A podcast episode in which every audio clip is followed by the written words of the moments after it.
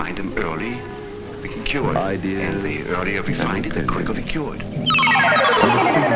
work harder than any of them has ever worked. This is the way of finish line that So missing. science is unable to fight, or is it simply too powerful for the human race This to is the wealth of a nation. Hello, hello, hello. Welcome to Wellth Management. I am your fearless host, Justin Root.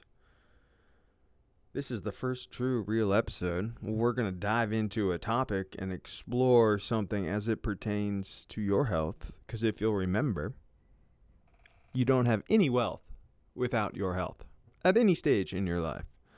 So today we're going to talk about a plant that is near and dear to my heart and ways it can make your life better in so many different ways.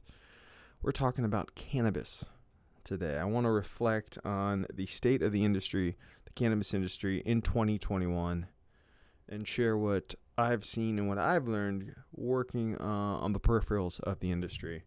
I have a friend who's doing a project and was asking my thoughts, and I just unloaded on things because I haven't really been active since kind of COVID in the space. We launched a couple of products at the beginning of the pandemic, and a lot has changed over the last 18 months. Uh, so we're just going to touch on that. I'm just going to sit here and chat away about cannabis and tell you what I think about it. And uh, eventually down the road, I'd love to get some friends and uh, people I've worked with in the space on here and chit chat about their perspective. But let's just do a little download on what easily is, hands down, my favorite plant. I tasted this thing for the first time when I was about 15 years old. I liked it the first time, but as I've learned more and more about it, I've fallen deeper and deeper in love with cannabis. And here's why. If you think about society, we've moved far away from living among plants. And as we've created this abstraction, as we've distanced ourselves from these organisms, we've forgotten how clever plants are. They spend their entire lives in just one spot. And so from one spot, they have to collect nutrients, they have to protect themselves, they have to find a way to reproduce. They're clever little organisms, and we don't always give them enough credit. It's not that easy to do all these things. And the way they go about doing these things is they recruit dummies like us creatures walking by, humans walking by.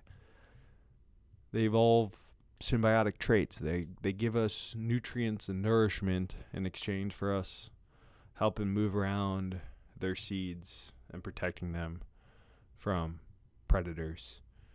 They evolve aesthetically. They get beautiful. They have you know beautiful flowers. You think about the wine grape. I think it's the Vitis vinifera. I'm horrible at Latin. I'm horrible at phonetics. I didn't do hooked on phonics. I skipped that for some reason. Anyway, if you think about that, in nature, that that plant is a woody vine, and it'll climb up a tree, and it'll reach the top of the canopy, and to attract birds and spread its seed to reproduce, it makes a big, delicious-looking, bright, purpley red grape. So a little bird passing by will spot that uh, against the very green canopy, swoop down, take a little bite, and be also delighted with a little bit of sugar in there. Get them hooked. That's another thing that plants do. They have these psychoactive compounds like caffeine. Been reading a lot about caffeine.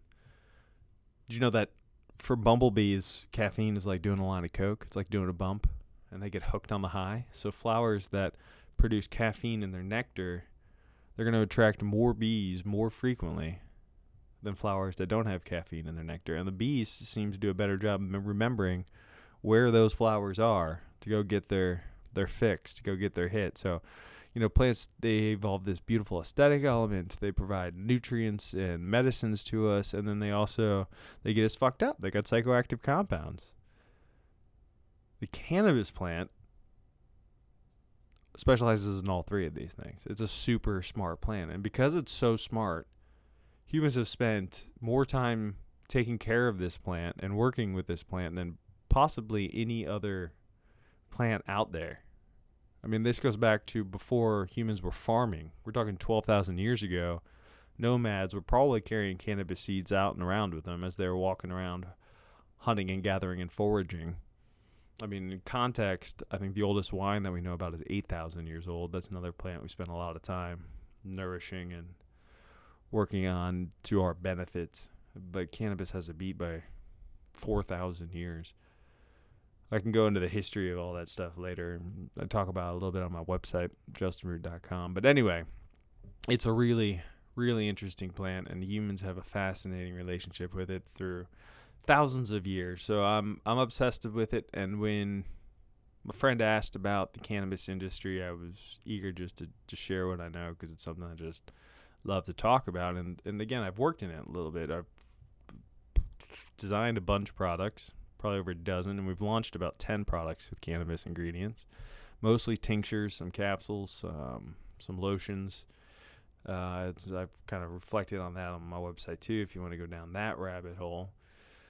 Um, but because of working with these ingredients, and because at one time it was really hard to develop these products because it was a lot more shady and less sophisticated than it is now, I've learned a lot.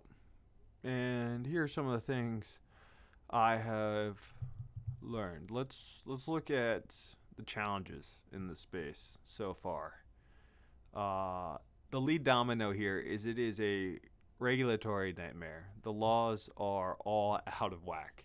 And because the laws are all fucked up, it leads to problems with finances and banking. It's also one of the reasons consumers are so confused and don't understand what the hell they're buying and, and what purposes of cannabis can be in their lives. You also have a lot of people just straight up fraud, deceptive folks because uh, it's kind of hard to enforce the laws. It's it's a total total mess. I mean, I know people that have spent tens of millions of dollars investing in cannabis companies, buying farms, buying processing facilities, licensing IP, doing it all because they thought by 2020, 2021, the laws would be worked out. It would no longer be a Schedule 1 drug on the federal level. That that classification is causing all sorts of hardships no matter what the state laws are a lot of industries are going to have different laws on the state by state basis, but since it's still considered a scheduled one drug by the federal government, uh, it's hard for a lot of actors to do anything, especially across state lines. It's just all a mess. And on top of that, from the perspective that I've been working in as the supplement side, the FDA has been put in a little bit of a bind because they approved CBD isolates as a pharmaceutical drug, which by law means that any ingredient that's a pharmaceutical can also be a supplement. So, one of the big CBD suppliers and the, the hemp and I guess from both sides of the the hemp and the cannabis side, the medicinal side, um, Charlotte's Web, the company behind Charlotte's Web, I believe, GW's. Uh, what they proposed was full spectrum CBD be considered a supplement and CBD isolate stay on as a, uh, a pharmaceutical, and that distinction would allow the FDA to approve selling cannabinoids as supplements, but the FDA recently rejected that. So it's all kind of in limbo. So technically, it, it's yeah, it's it's a mess. Grab your brooms because it's a mess. Uh, and it's leading to a lot of other problems. The other thing you have going on here. The second issue is the industry, the people, the actors. It's populated by uh, an interesting crew of folks. You've got some really intelligent stoners, people that just love cannabis, and they left their well paying jobs, high status jobs to join the industry purely based on enthusiasm and passion for the product these people are great to work with. They're, they're really smart, hardworking folks, well established in their previous careers, and they want to apply all their professionalism and everything they know outside the cannabis industry to building up the cannabis industry. They're awesome to work with. The challenge I've seen these folks have is building teams to scale their ideas.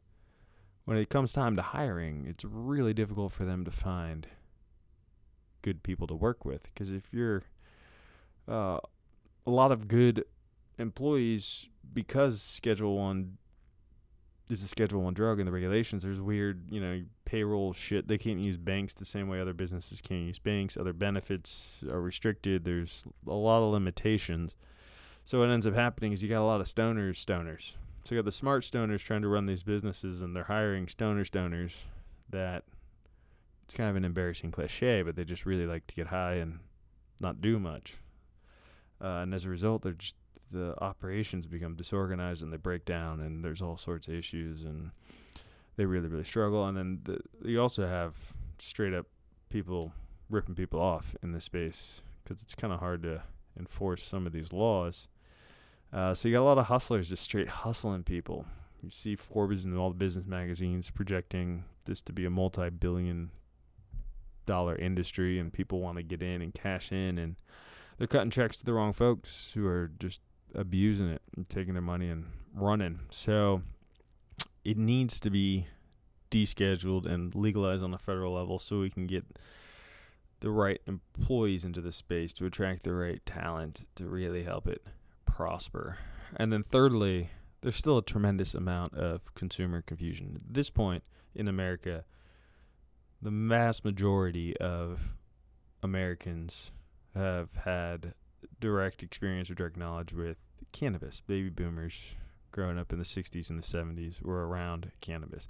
Now, they might have foggy, foggy memories of what their experiences with cannabis were like. They could have been decades ago. And so they need to be re educated a little bit and reintroduced a little bit. Um, but at this point, everyone has some sort of context. The challenge is because the laws for so long have been so weird. Uh, people have been making all sorts of claims, especially on the when it comes to health, wellness, and taking care of your body. People were exaggerating the benefits of cannabinoids to sell stuff. Marketers were just being shady. And so there's a lot of confusion as to what these phyto compounds can do for you and what they can't do for you and how safe they are and how uh, how well they work. I mean, cannabis is a generally a, a safe plant, but the the doses and the poisoning. There are stories of people with um, called what is it called? Statistic. Again, I can't pronounce things for shit, but um, cyclical vomiting. Basically, you can't stop throwing up and gagging. Uh, they're seeing this in uh, very uh, aggressive users of cannabis in ER rooms, and uh, yeah, so there's a there's a consequence if you overconsume. Now, whether it's smoking it or it's using these vape pens that who the hell knows what else is in there besides THC and cannabinoids, uh, that hasn't really seemed to be distinguished. But there are, it's not perfectly safe. There are some consequences if you get too aggressive with it, like so many other things. That said, that you know there are also studies of I think there was a study out of Jamaica people who were smoking a joint a day for like 20 years, and they looked at their lungs and they're relatively perfectly fine. I think some celebrity stoners, your Snoop Dogg, Seth Rogen's, they had their lungs examined and they were perfectly fine after using cannabis recreationally for decades. So it's it's a generally it's definitely more safe than alcohol and a lot of other things out there, but it's not perfectly safe. And so you don't have that type of knowledge necessarily being communicated to consumers. And so those are the big challenges, the headwinds they're facing. It's regulations are leading to the wrong people and the wrong stories being told about this product. Um, but with that said, there are, I think, some opportunities. And one of the big opportunities, I think, is around ritualized consumption. And so, what I mean about that is if you think about today, the two most popular psychoactive compounds in our society are alcohol and caffeine. And we have rituals around both of those compounds. We know when to consume them. We know what form to consume them in. We know how much to consume.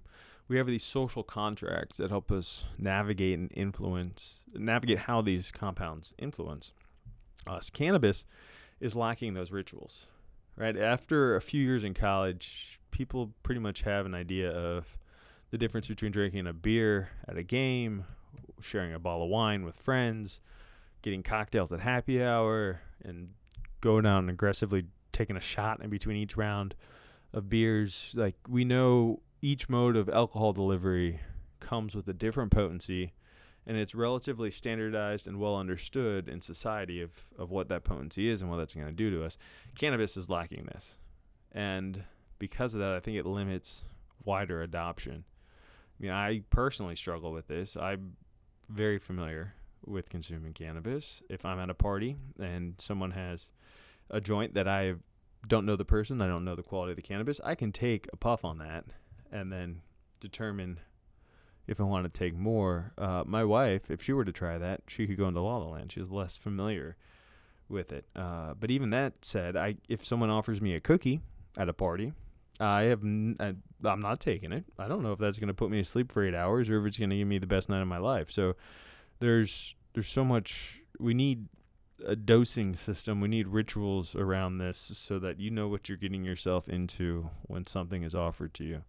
Like even those those oil pens, they're all dosed differently. They sneak all sorts of weird things into those carrier oils. I won't touch those either. So outside of consuming those flowers, I have no way of calibrating my expectations for what that dose is going to deliver and I think cannabis could develop some standardizations across different delivery formats.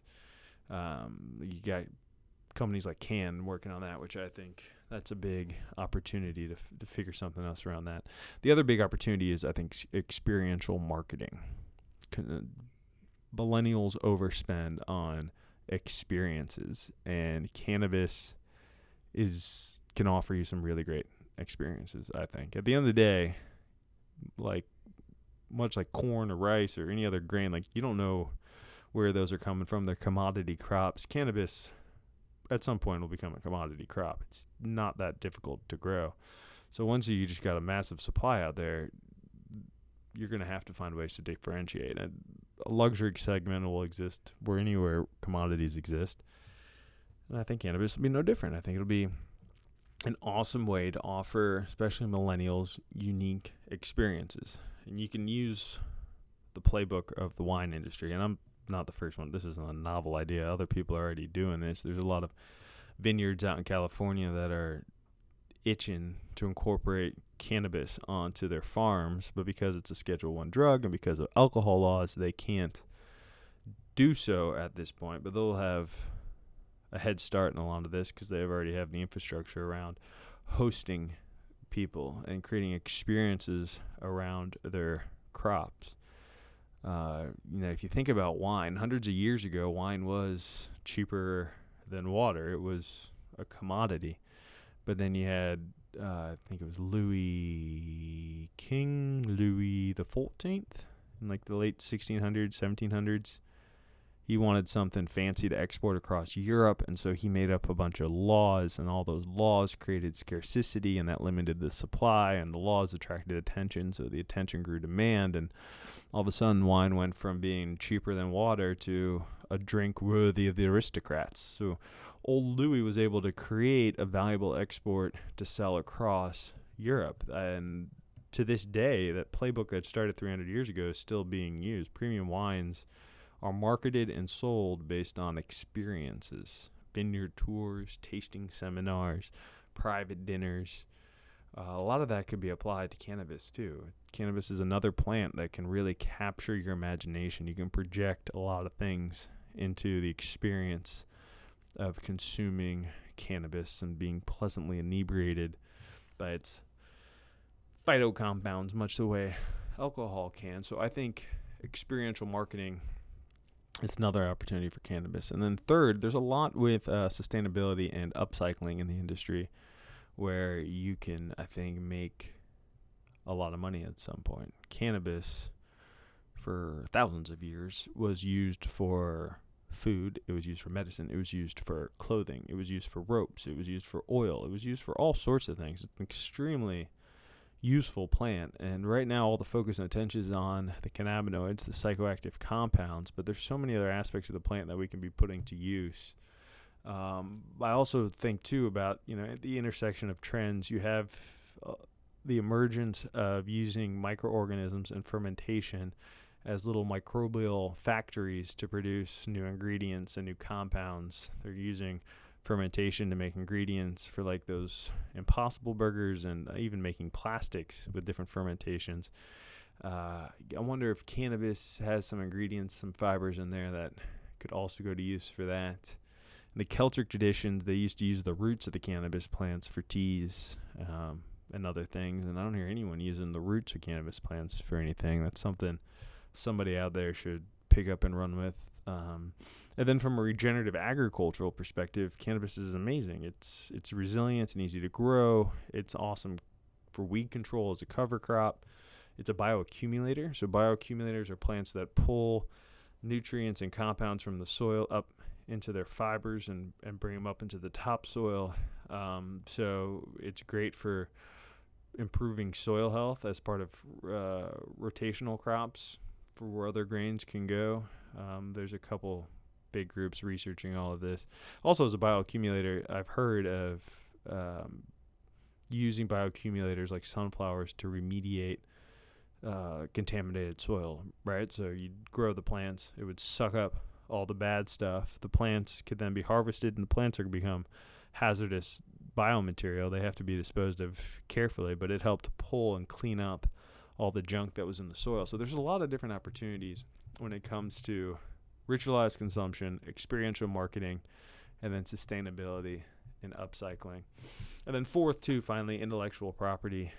I'm not so jazzed about this, but there are people that are going to be genetically modifying and crossbreeding and then patenting the outcomes of different uh, cannabis species and cultivars. Uh, I wonder about using machine learning and AI in this space to kind of anticipate the profile and the genetic potential of different crossbreeds, and then using that to uh, to make cool, better plants.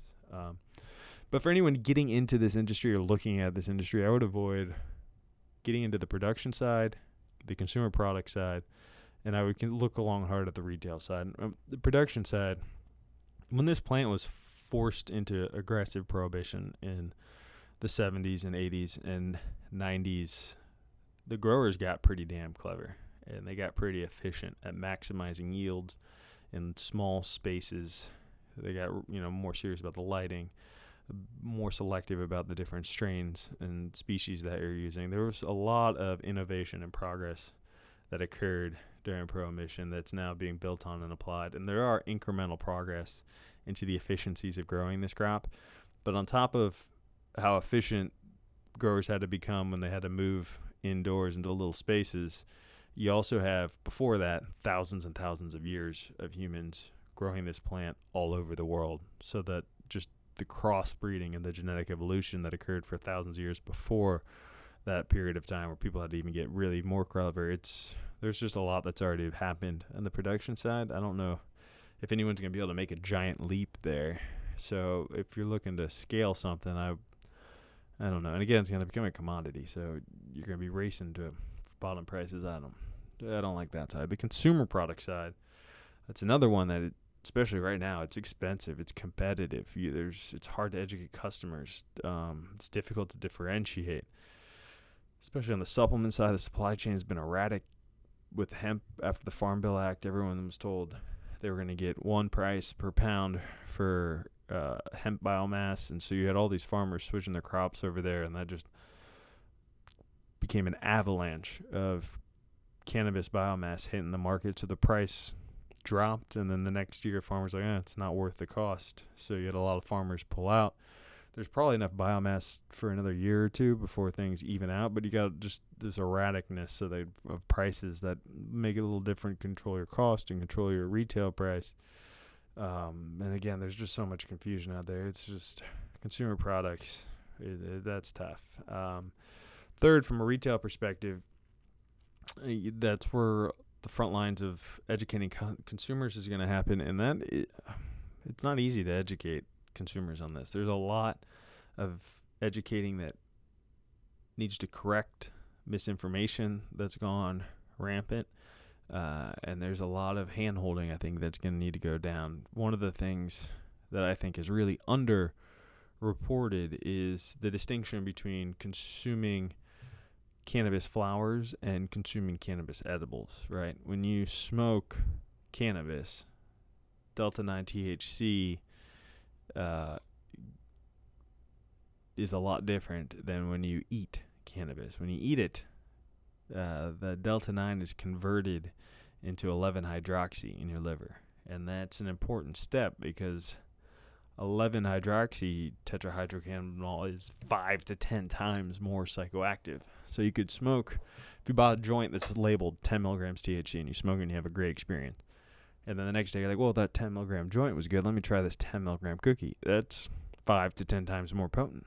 And if you haven't been taught that, you're going to have a totally different experience and it might cause you to end up tripping balls and not enjoying yourself as much. On 10 grams, milligrams really isn't that much. It, um, but still, that's that's a lot of a lot of things to teach people and explain to people and uh, hold people accountable. If you are going to look in the retail side, I would look at maybe like more of a Starbucks experience, and on-site consumption process. But I don't, I don't really like the retail. They also got all political stuff. People don't want pot shops. They smell. Blah blah blah blah. It's that's a tough one. Look elsewhere. Um, but anyway, yeah. I mean, that's those are my thoughts right now on the cannabis industry, and that's what I shared with my friend. Look at finding ways we can ritualize consumption.